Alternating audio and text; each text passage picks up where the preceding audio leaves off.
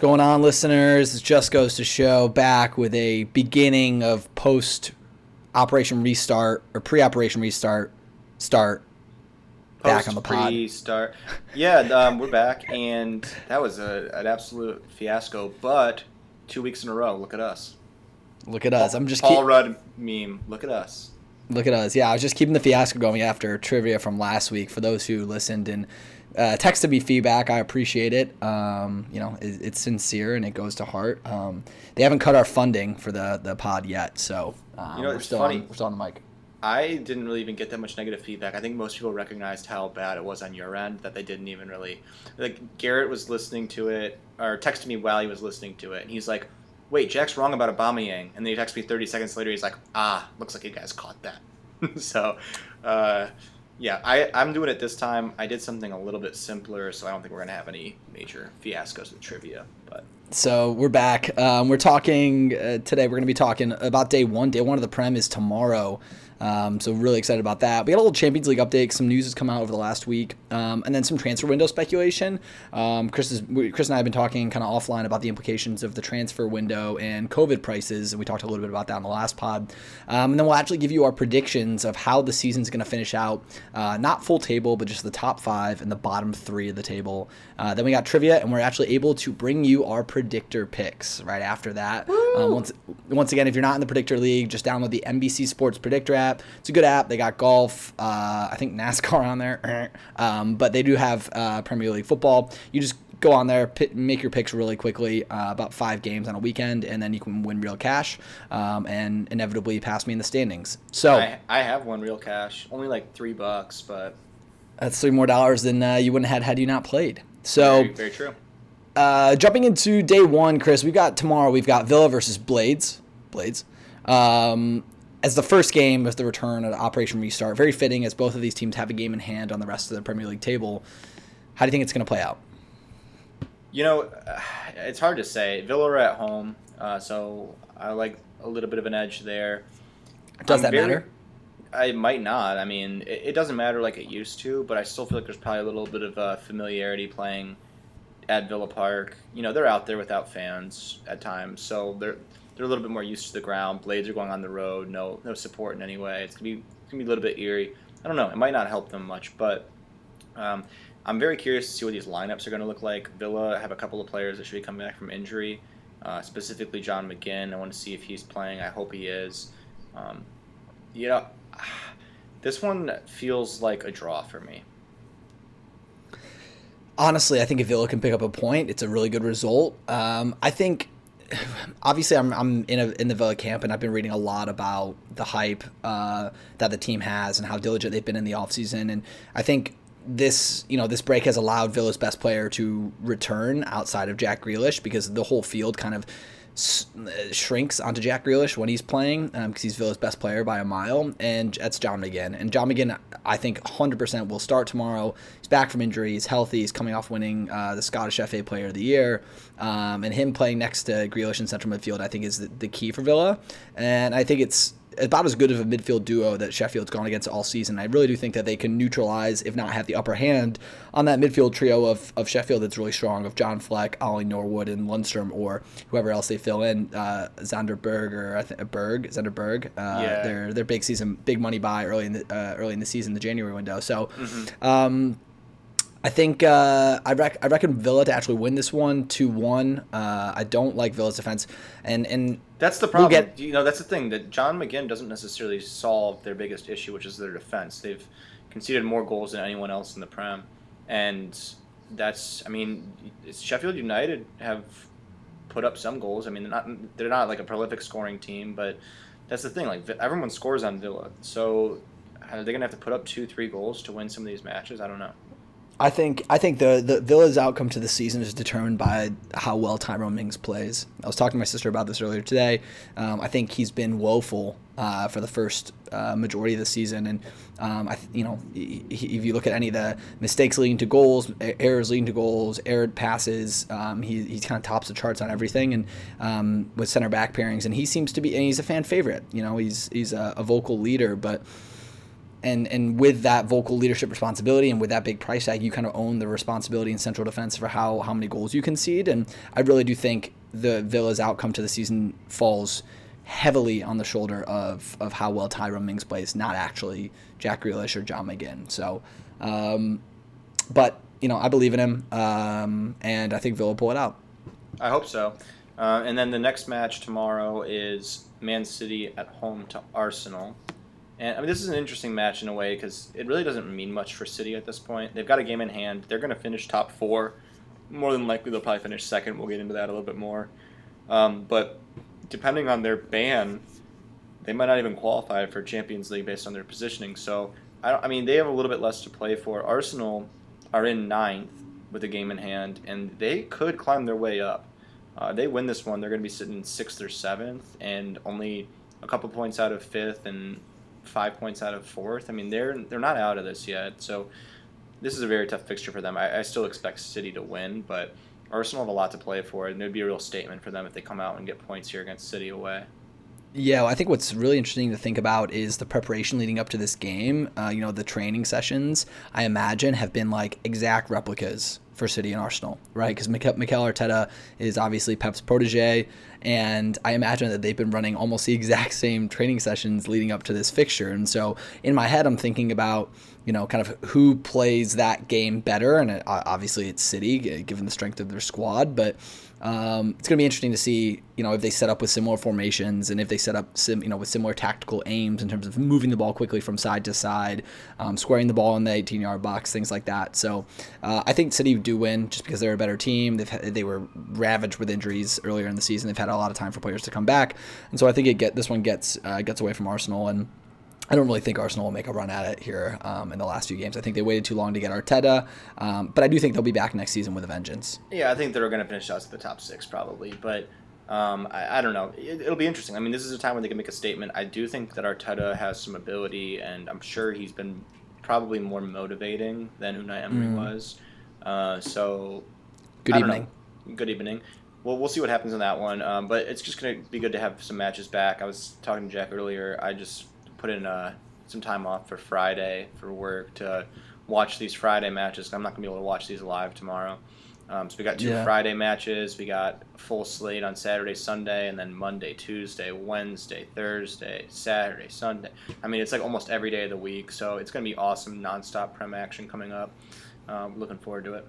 Yeah, shout out my boss who's trying to get under my skin. Ryan Royland said that Blades were going to win 2 1. His official prediction is any team in red is going to win on opening day. So he picked Blades and Arsenal, exact opposite picks of me. So um, we'll see what happens. Uh, yeah. Uh, that's a bold strategy, Ryan. We'll see if it pays off. Yeah, we uh, pivoting to the Champions League, Chris. Um, news came out this week. Give us an insight on how the, the Champions League from this season is going to play out, who's still around, and, and how it's going to finish. Okay, cool. So um, I'll try to get the quick, clear rundown here, hopefully.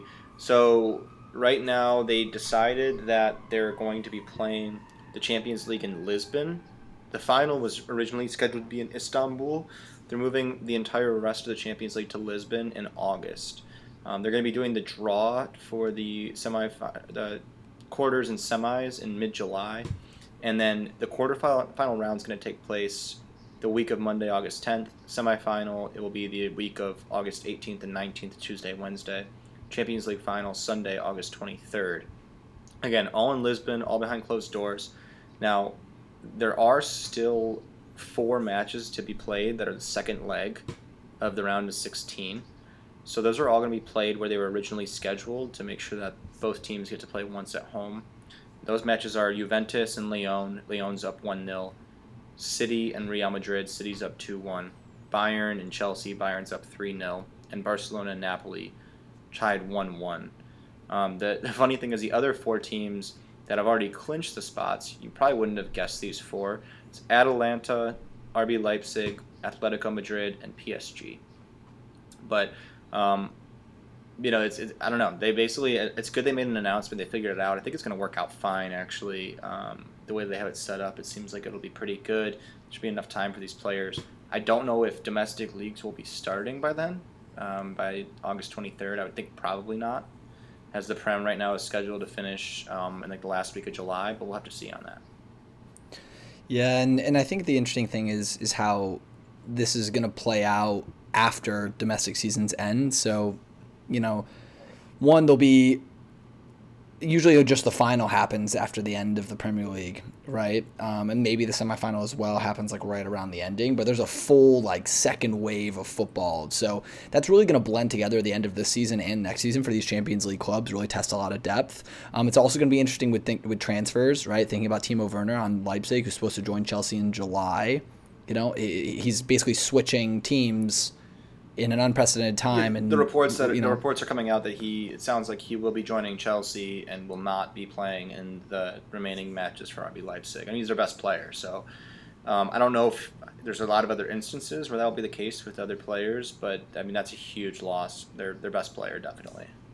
Right, and I think uh, the other interesting thing is thinking about teams. You know, what if, for example, there there's a team who's playing uh, in the Champions League final um, who is outside of qualification next season for Champions League place, right? Like, what if they're kind of playing for the ability to play back in next season? What you know, if, if there was an English team that, that was doing that, or, or, or any team, I mean, sorry, like, that, you would you would have that anyway though, because the Champions League finals normally after the end of the Prem anyway, so.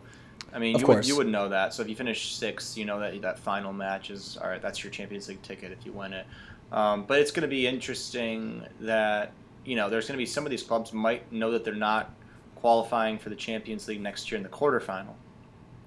Right? So like right. Um, you know, if some one of these clubs finishes outside their Champions League qualification spots and they've got three legs left in the um, you know the Champions League, then that's a lot to play for. And I mean, you look at a team like Man City too, who potentially could be banned for two years from getting the Champions League. It makes a lot of sense for them to go all out and try to win a title while they're still in it. Right. Um, and their league position really doesn't matter then because they're probably not going to win the title. So what what else do they have to qualify for?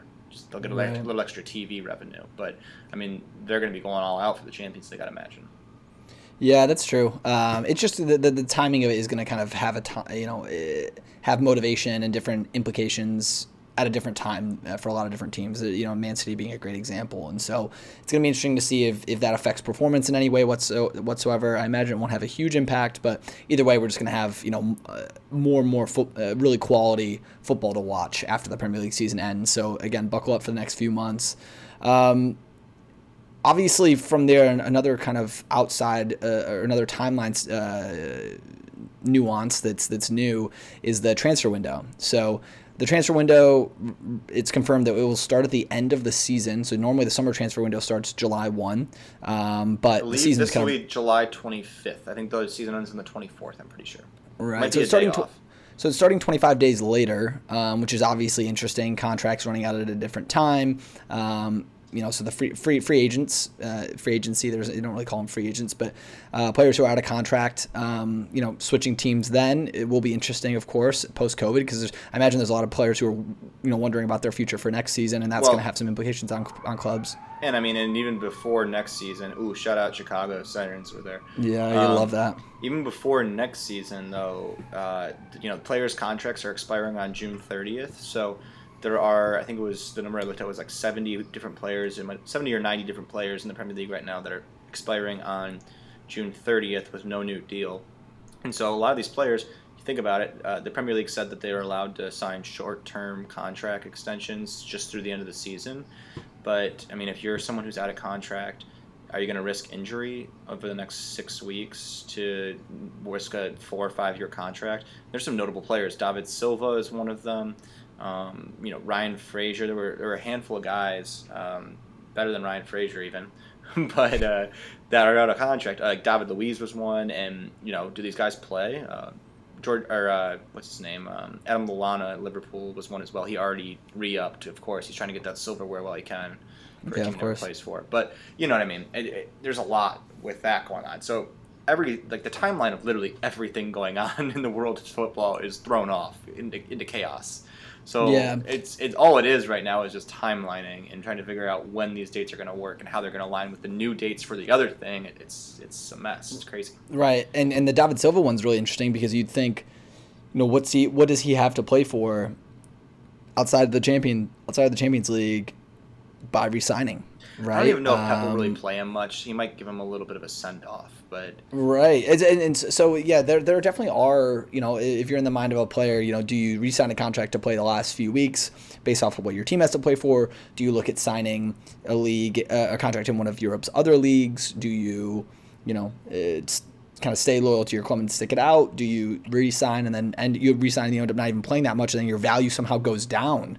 Uh, after your contract ends, you know what if that happens? So it's gonna be interesting to see what some players do. Um, but I think the, also the the end of the transfer season you and I were talking about we don't really know when they're going to end the summer window right because a lot of clubs have lost a lot of revenue and so FIFA is is thinking of uh, pushing and recommending to extend the transfer window all the way to January as an example yeah, that the January was a report, so I don't know how how much like legs that report has, or if that's a real thing. I think it would be kind of crazy to go all the way to January.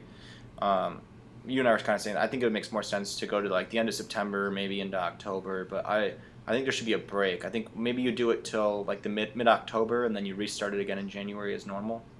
yeah either way sense. either way it will be going later and partially the idea there being giving some relief to some of these teams who you know haven't had the revenue streams that they've had and they're going to be playing without fans for uh, you know the back half of the Premier League season. And so you know they need to be able to the idea is that they want to go be able to go buy you know top quality players but they need some time to financially recover and stabilize you know once they get get everything back in order. And so extending the transfer window will allow you know some teams to do that which which makes sense to me. Um, you know the shitty part of that is you, teams who already leave their I was you know, I was saying teams who already leave their business to really late anyway like Steve Parish is going to be trying to make like a, a midnight transfer in like no on November 2nd or some shit like that. Like um, you know well into the season that that gap between the first transfer window ending and the and the and the winter one starting the January one starting is going to be really small Yeah, we'll we'll see what happens with it. I mean, it's not anything to really be. We won't know maybe probably for a while at this point. I think. Um, you know, let's- let's just hope at this point that the rest of the season ends the way it's supposed to, and we don't have any more delays or anything like that. And we'll figure out the transfer window, but it will probably pick up right when the season ends, and that coinciding with the Champions League, it's going to be a lot of weird times. But I think after us having basically no news, anything sports related for two to three months, now we're going to get a total influx of it. We're going to have to analyze all of it. So we'll have a lot to talk about as podcasters and, you know, supporters of football. So, Um, and so that I think uh, you know the meat of today's pod is what's the top five at the end of the season going to look like, and what's the bottom yeah, three you know, we haven't like? done any like rankings in a while here. Um, and so I think we're going to have a couple of differences, at least in the top five, I hope. Um, but I think what we should do, so let's go one by one. Um, in the top five, I want all, I'll name mine first, and then you name yours second, and then the bottom three will switch. But we're going to go one through five first and how we're going to finish. Sound good? Yeah, kick it off. Okay, so number one, Liverpool. Shocker. Yep, same same here. I mean, Obviously, they're up 25 points. City have a game in hand, but it, it's essentially over. Could end at Goodison on Sunday. I don't think we really It's need to get into that too much, right? right? It's over. Okay. Number two, City. Yeah, I've got Manchester City as well. Um, I think they're they're going to focus on the Champions League, but they do have a, a bit of a gap in points, and a bit, I think there's a golfing class between you know these two teams and everyone else in the league. They have a f- uh, four point gap and a game in hand on Leicester in third.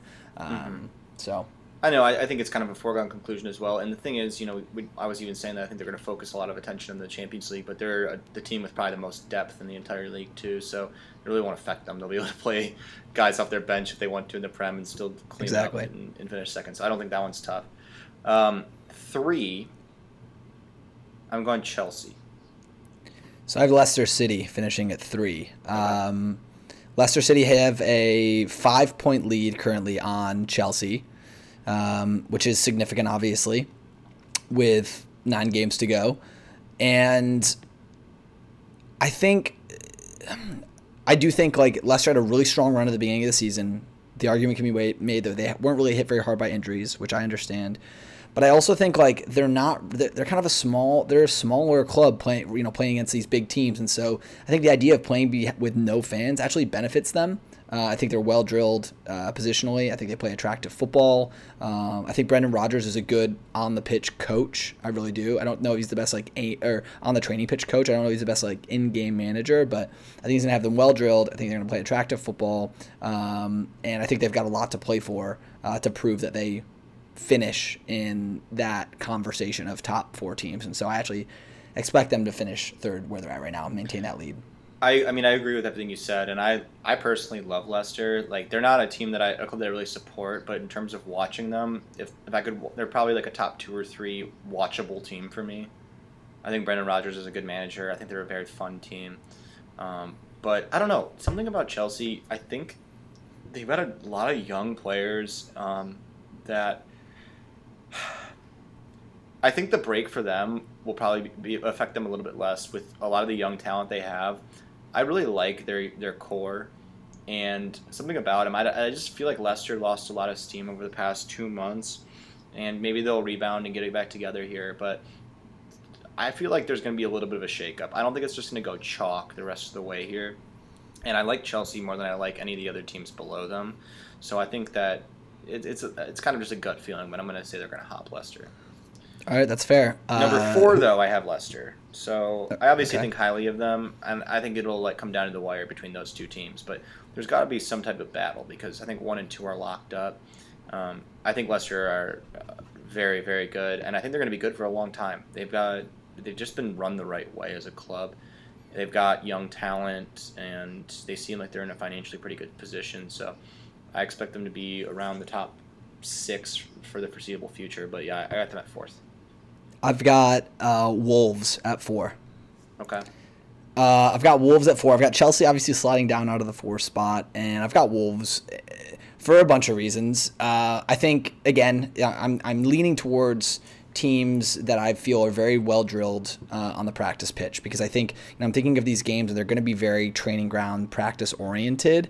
Um, and I don't know if that is Chelsea. I think uh, is that not Frank Ch- Lampard? You don't think? No, I think I think I think Frank Lampard. I don't really know if he's at the time uh, as as a manager to identify and find that part of his game. You know, this is his second season in management, um, so I don't really know if like he's perfected the training ground, you know, expertise. This is a completely new challenge for him. He's, he's less experienced, um, and it's a very young team at Chelsea. And I don't know if they're going to be able to handle the shift and adjustment. This, you know, this is again the, the most fluid situation we've ever occurred in, in world football, and I don't necessarily like really young teams uh, to go and. Um, you know, to go and maintain that. I, I think Leicester, you know, Leicester has a young team, yes, a young young talent, but they also have an old core, and uh, I don't I don't think Chelsea has that. So, so, I see Wolves. I see Wolves jumping into four. Wolves also out of the restart play. Their their first four fixtures are West Ham, Bournemouth, Aston Villa, Arsenal. Um, and so, uh, you know, I'm thinking that's potentially three, if not four wins on the trot right there um, to start back. 12 points, really jump into that conversation. Um, and I think Wolves is going to finish fourth. So, okay, I'm going to get to my pick in a second here, but I wanted to comment on one thing. And so the reason why I think that I made that comment about how I like that Chelsea have a lot of young players. I think that the advantage there on something like this is not only is there a mental break of like two and a half months or whatever it's been, three months, but there's a physical break, and I think that these younger players will be match fit a lot more quickly than some of the older ones being able to go full 90. I, I don't know. I mean, I like the the stamina idea behind it, but that was kind of where I was going with that. Yeah, um, I think I, I, think it's in a similar vein. You know, you could think about it in reverse, where you know the the older players, the professionals who have been doing this, getting ready, you know, resting in the off season, keeping themselves ready. They're they're more professional, perhaps, because they've been doing it for longer, and so you know maybe during COVID and during mm-hmm. quarantine, mm-hmm. those are the, the people who took better care of their bodies, ate better, you know, weren't going to their friends partying or something like that. You know, when they didn't know what was going to happen in the world, like a Jack Grealish, for example, but. Yeah, I, I, mean, I think that there's a lot of different ways to look at it, and considering I never made it past like intramural level soccer uh, in my life, I probably am not the best person to analyze it. But I got a microphone in front of me, so you know I'm gonna talk, right? uh, anyway, number five for me after we went through all that is Wolves because I think they're great. so I don't know everything you said about them. I, am a big fan of Wolves as well. Uh, the one thing I think is great, you said maybe four on the trot. They only have ten wins all season in 29 matches. But um, I, I really like Wolves. I think they're very well managed. I think um, Adama Traore for me has been maybe the breakout star of the Prem this season. I love Diego Jota. I think Raul, uh, Raul Jimenez is like a top ten number nine in the world, and they're just built so good. Ruben Neves, João their defense. Uh, I don't know. I can't say enough about them. I don't see much in Man United right now. I think that despite um, shout out Marcus Rashford, who's done like a million things over uh, the break to help out people in England. He's a gem. I just think they've got they're they're the young side that I feel like might not take their training as seriously compared to Chelsea. I feel like Ole Gunnar Solskjaer might not have them under wraps as much as Frank Lampard might have them at Chelsea. But so I wouldn't be surprised if United slipped. But I think it's more of a testament that I think Wolves will finish really strong, and that's why I have them moving up a little bit. So at five for me, I have Blades. Um, I have Blades sneaking into the fifth and uh, the fifth spot in the table, the final Champions League place. So my top five being Liverpool, Man City, Leicester, Wolves, and Sheffield. So Wolves and Sheffield. So I've got some new faces there in the Champions League qualifications. I think this is a time of n- newness, change, difference. And I think what better time for the top four that has been so traditional in English football, the top six even over the last 10 years to just be tipped on its head. Um, and I think, again, going back to the same mantra that I've had for the same mantra that I've had for the last few teams is Chris Wilder they have a game in hand first of all, so they, they get a win and they're already in fifth. Yep, um, for the for the game in hand.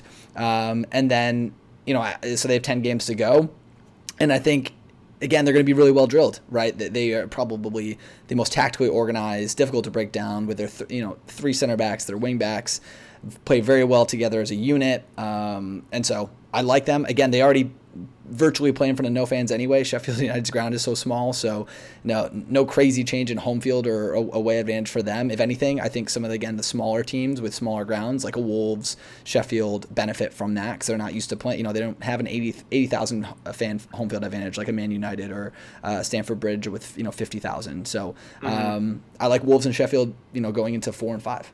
Okay, and I um, I like that too. You know, I like Blades. One question for you before we move on to the relegation side of things. Um, so we have right now United's in fifth with 45 points, Wolves sixth, 43, Sheffield United seventh, 43.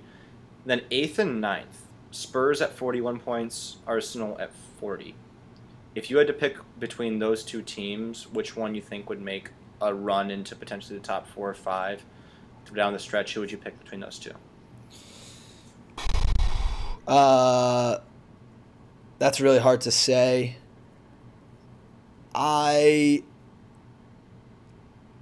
I'll go Spurs. Harry Harry Kane's back, um, and they had a ton of injuries, well documented, before uh, before the break, and so I, I think the, the, break does end some good. That being said, Arsenal has a game in hand and is a, a point be, a point behind, and I do rate Miguel Mikel Arteta, but excuse me, I got hiccups, hiccups. but I do think uh, yeah, I do think I do think Harry Kane coming back for Spurs. I think they'll they'll I think Spurs and Arsenal kind of just like flutter around, like you know, like they'll finish below Chelsea and Man United. I th- I kind of feel like they're going to stay right there. Yeah, yeah. No, I, I think I'd probably say the same. Okay, let's move to the bottom three. So this time, I'm gonna have you go first. You're gonna start with twentieth, and then we're gonna work our way to 18th. All right. So twentieth, I've got Norwich. Same. I think that's also kind of a foregone conclusion. Yeah, they're four points back of Villa, who also has a game in hand um, of them. They're six points back of Bournemouth and Watford and uh, and West Ham, who are all tied at 27 points. They're at 21 points, um, and they're just not good enough. So I don't think they're good enough either. I mean, I would, there's crazier things that have happened. They've got nine matches left. If they win three of them, they could easily stay up. You know, depending on how the season ends, uh, win three or three and get a draw or two, but. Um, yeah, I mean, I think it's the easiest pick I had on the list besides Liverpool is them at 20. Cool. Uh, 19, I've got Bournemouth. Okay. Um, Bournemouth, I don't know. Again, don't know if they have the depth. Um, they start out of the break uh, playing Crystal Palace, Wolves, Newcastle, Manchester United. Um, so I expect Wolves to beat them. I also expect Crystal Palace to beat them in the first game back. Uh, Newcastle will be kind of a, a one of those kind of set piece Steve Bruce maybe nicks a point specials, um, and then don't expect them to get much out of Man United, and that's in the first four games. I you know I again I know there's a school of thought that I was just coming from with the smaller ground Bournemouth's a smaller team. I think that they're kind of too wide open with Eddie Howe, and I don't think they have the personnel to compete in the back in the back nine games here. They've really really disappointed me this season, and I'm kind of just maintaining that. I I kind of think the whole like Ryan Fraser and Callum Wilson. Once everyone figured that out last season, uh, they haven't done much, and like you know they played those two players differently. They they don't score a million goals, and Harry Wilson's been probably their best player, and he's on loan. So um, don't really rate Bournemouth very highly and expect them to finish 19th. Okay. Um, I tried to keep my personal bias out of this as much as I could, and then I started making it, making my picks, and it was impossible. Um, so my 19th is Watford, and I've liked what I've seen from them at times this season. Obviously, they had uh, you know the biggest win of the season, three 0 against Liverpool, but they're not very good overall and I hate them. So I'm just going to put them in 19th. they're they're on 27 points. So right now 16th is West Ham on 27, Watford Watford's in 17th on 27, Bournemouth's in 18th on 27, and then Villa's behind in, with 25, Brighton at 29 ahead of them. So those are probably like the six teams you'd look at right now. I think Southampton and Newcastle are safe, and I don't know. Watford just deserved to be in the championship for a little bit. It's been too long. There you go straight uh, straight from the emotion himself. Um, in 17th, going down, or in 18th, I should say, going down is the third and final releg- uh, third and final relegation spot. Uh, I have West Ham. Uh, West Ham I have going down because I think David Moyes is an absolute joke. Um, I think it's a really talented team, and I think that it's a really terrible ownership group. It's a really poorly run club from the top down, um, and I, I, expect them to really lack the leadership to kind of come out of this situation and come out on the right track. And they also start the next four games with Wolves, Spurs, Chelsea, Newcastle.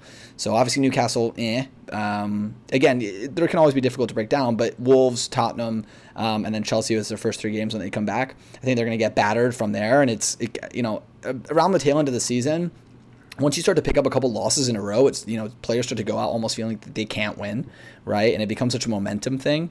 And so I, I think if they come out of the uh, the restart and lose their first three games, which again uh, I think they will, um, it's difficult to kind of buck yourself up for the last six and be like, all right, let's go get them. So yeah. um, I think from a leadership perspective and from their you know their fixtures that they have right out of the gate, um, they're going to struggle with, and so I expect them to go down as well. So I have West Ham 18, Bournemouth 19, Norwich 20. Okay. Um, no, I, I really wanted to put West Ham in here, and I think that I don't hate West Ham. I do hate their ownership. They just, it seems like it would be good for them to get relegated. That's how messed up their club is, I think. Like, I think that they need to get relegated to just, like, knock them down a peg and then have to be like, all right, what, maybe we. Maybe we need to like do stuff the right way. I, their ownership's such a joke. David Moyes is a joke as well. They just frustrate the hell out of me. It's a club. I didn't put them there though. I, I went with Bournemouth at 18, who you had in uh, 19th place. I don't really have much more to add on that. Um, I Villa not being in our bottom three on you know, either of us is cheeky. No, it's just a little bit of a lack of integrity journalistically, but I, I, I, don't really know what else to say. We get to say whatever well, think, we want on here, so I'm i think if gonna, I'm not going to pick them down there. What if I jinx it? I, I think if Villa, I think Villa win, beat Sheffield, all of a sudden they jump all those teams, right? Um, and then they jump into what 16th. Yeah, I mean right? it's it's very feasible that they stay up, but they were playing so poorly before the break. That's the I, I know we talked last week. We, we, talked last week that could be a big benefit for them. They were probably one of the teams that benefited the most from the break. I I don't want to accuse or throw any you know start any rumors on the pod, but could Dr. Tony Xia have created the coronavirus, COVID 19, in a lab. We and might need to go back and analyze some of his equations that he used to tweet out because maybe because that, that was part of his science behind it. To save Villa season, former Villa owner. I mean, well, could have been done. It would be a redemption story for him, despite causing the worst pandemic we've ever seen in our lifetimes. It would be the first time he did something good for the club. Yeah, maybe. Wow. Well, Hot anyway, take. let's move into trivia because I don't want to get uh, down that rabbit hole. Yeah, trivia, Shout out trivia. Dr. Tony. Um, Tony. All right. So I'm doing trivia this week. It's going to be pretty simple because last week was such a fiasco. Um, this easy. one is going to be pretty easy. I went to one of my favorite sites that I don't think you really put any stock into, which I like even more. Uh, that you're not really a fan. Um, it's WhoScored.com, and I am going to ask you for five players. I'm going to give you 60 seconds. I think it's very doable. You get these. Um, and I'm going to ask you. These are all Premier League players. This is all numbers from this season. The timer starts when I finish this question. Who are the top five Premier League players in key passes per 90 minutes played? Go. David Silva, No. Kevin De Bruyne, Yes, number one. Uh, key passes, so offensive passes. Um, Trent Alexander Arnold, Yes, he's number five. um, Andy Robertson, No. um, Firmino, Nope. Sadio Mane, Mo Salah, Nope. Jordan Henderson, No. uh, Raheem Sterling, Riyad Mahrez. No. No one from the top, like the big four clubs that you'd think of. One from the big Okay, six clubs you'd think of. Uh, Aaron Mooy, No. Wilfried Zaha, No. Felipe Anderson, No. um, Buendia, Yes, number four. Ten seconds left. um, Jack Grealish, Yes, number three. Eight seconds. um, Five, four, shit. three, two, one. Sigurdsson. No. Oh, I was hoping you'd get to the buzzer. This one I thought was going to be one of the easiest. Um, do, I'm not going to give it to you yet. I'll give you another hint. But you Oh. got four out of five. I really thought you had it, but I, I wanted to hold you to 60 seconds because I, I thought it was doable. Uh, who was it? Like Lundstram, No, it's a, a cam. Central attacking midfielder. central attacking midfielder. Um, I was hoping I wouldn't throw you off when I said like the big four, big six clubs. That's why I didn't say top four, top six.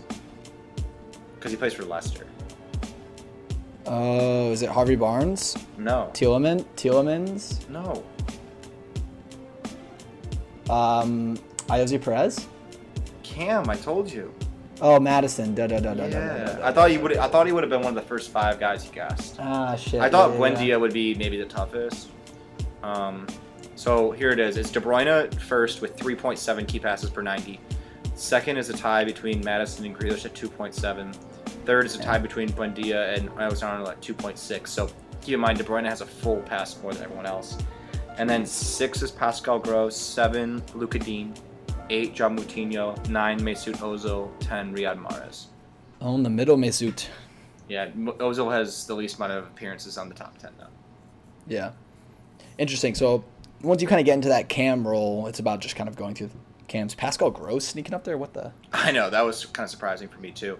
No, I the top five didn't surprise me a little. That's why I thought you might have a, a, a shot at it, but wasn't just bad. missed Maddison. Just missed Maddison. Just Shit. missed it. Except you guessed like six Leicester players before him when I gave you that hint, but just missed. It's because I'm Um, team. It's because I'm team Grealish in England. I, you know, I don't even notice Maddison anymore. Fair enough. Fair enough. Um, all right, so let's move into predictor. We got five games back. Uh, I know we did through the top five last week, but real quick, it's number one Sean Purcell, number two Jim Saber, three Nick Harmon, four myself, five Jane Ridgeway. I didn't know you were gonna run through the top five again. Well, it's just, just still on our notes. So our league code is MDEQL8. We'll tweet it out. Um, predictor, Jack. I'll let you start this one. Um, first match.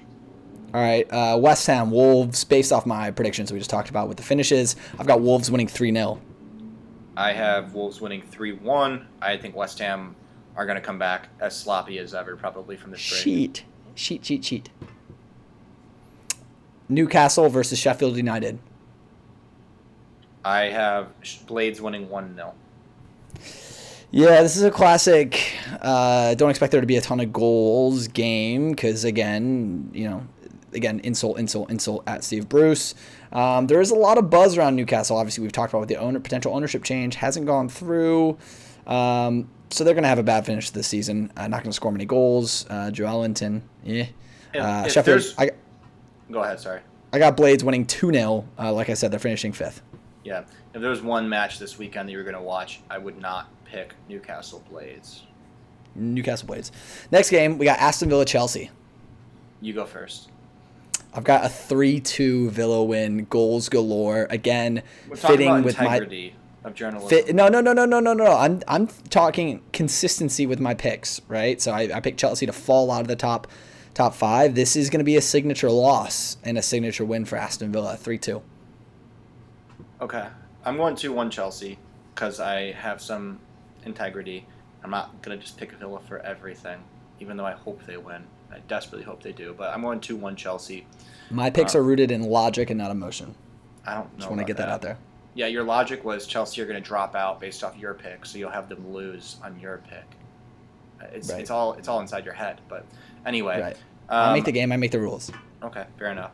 Um, next one, the Merseyside Derby, Everton at home to Liverpool. Yeah, the Scouse Fest. What do you got? Depending on the City Arsenal result on Wednesday, this could decide the title. I have Liverpool winning 3 2. I think Everton are going to put up a fight at home.